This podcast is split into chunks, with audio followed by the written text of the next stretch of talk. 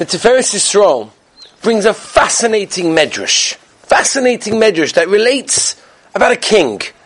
And a king heard the greatness of Moshe Rabbeinu.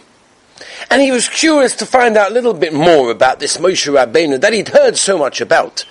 He dispatched his most incredible professional artists. Go and find Moshe Rabbeinu. Draw him. Analyze him. Tell me all about him. Upon their return, they spend hours and days on trying to replicate an exact idea of what Moshe Rabbeinu looked like. And they submitted their analysis.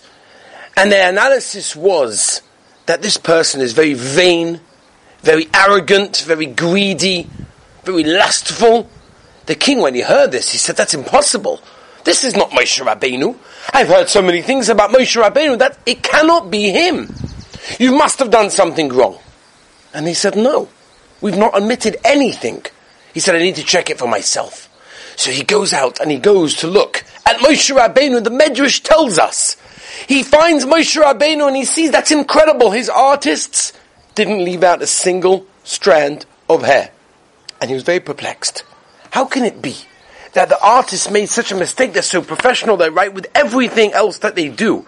How can it be the character traits that they describe Moshe Rabbeinu to having doesn't, it didn't seem to match?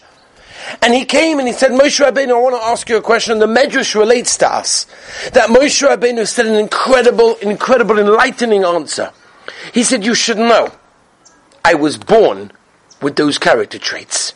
Exactly how they described it. However, I worked on myself. I worked on myself to transform them and to become the person that I felt I should be. And the Medrash says everything to us. The Medrash says that we can be whatever we want.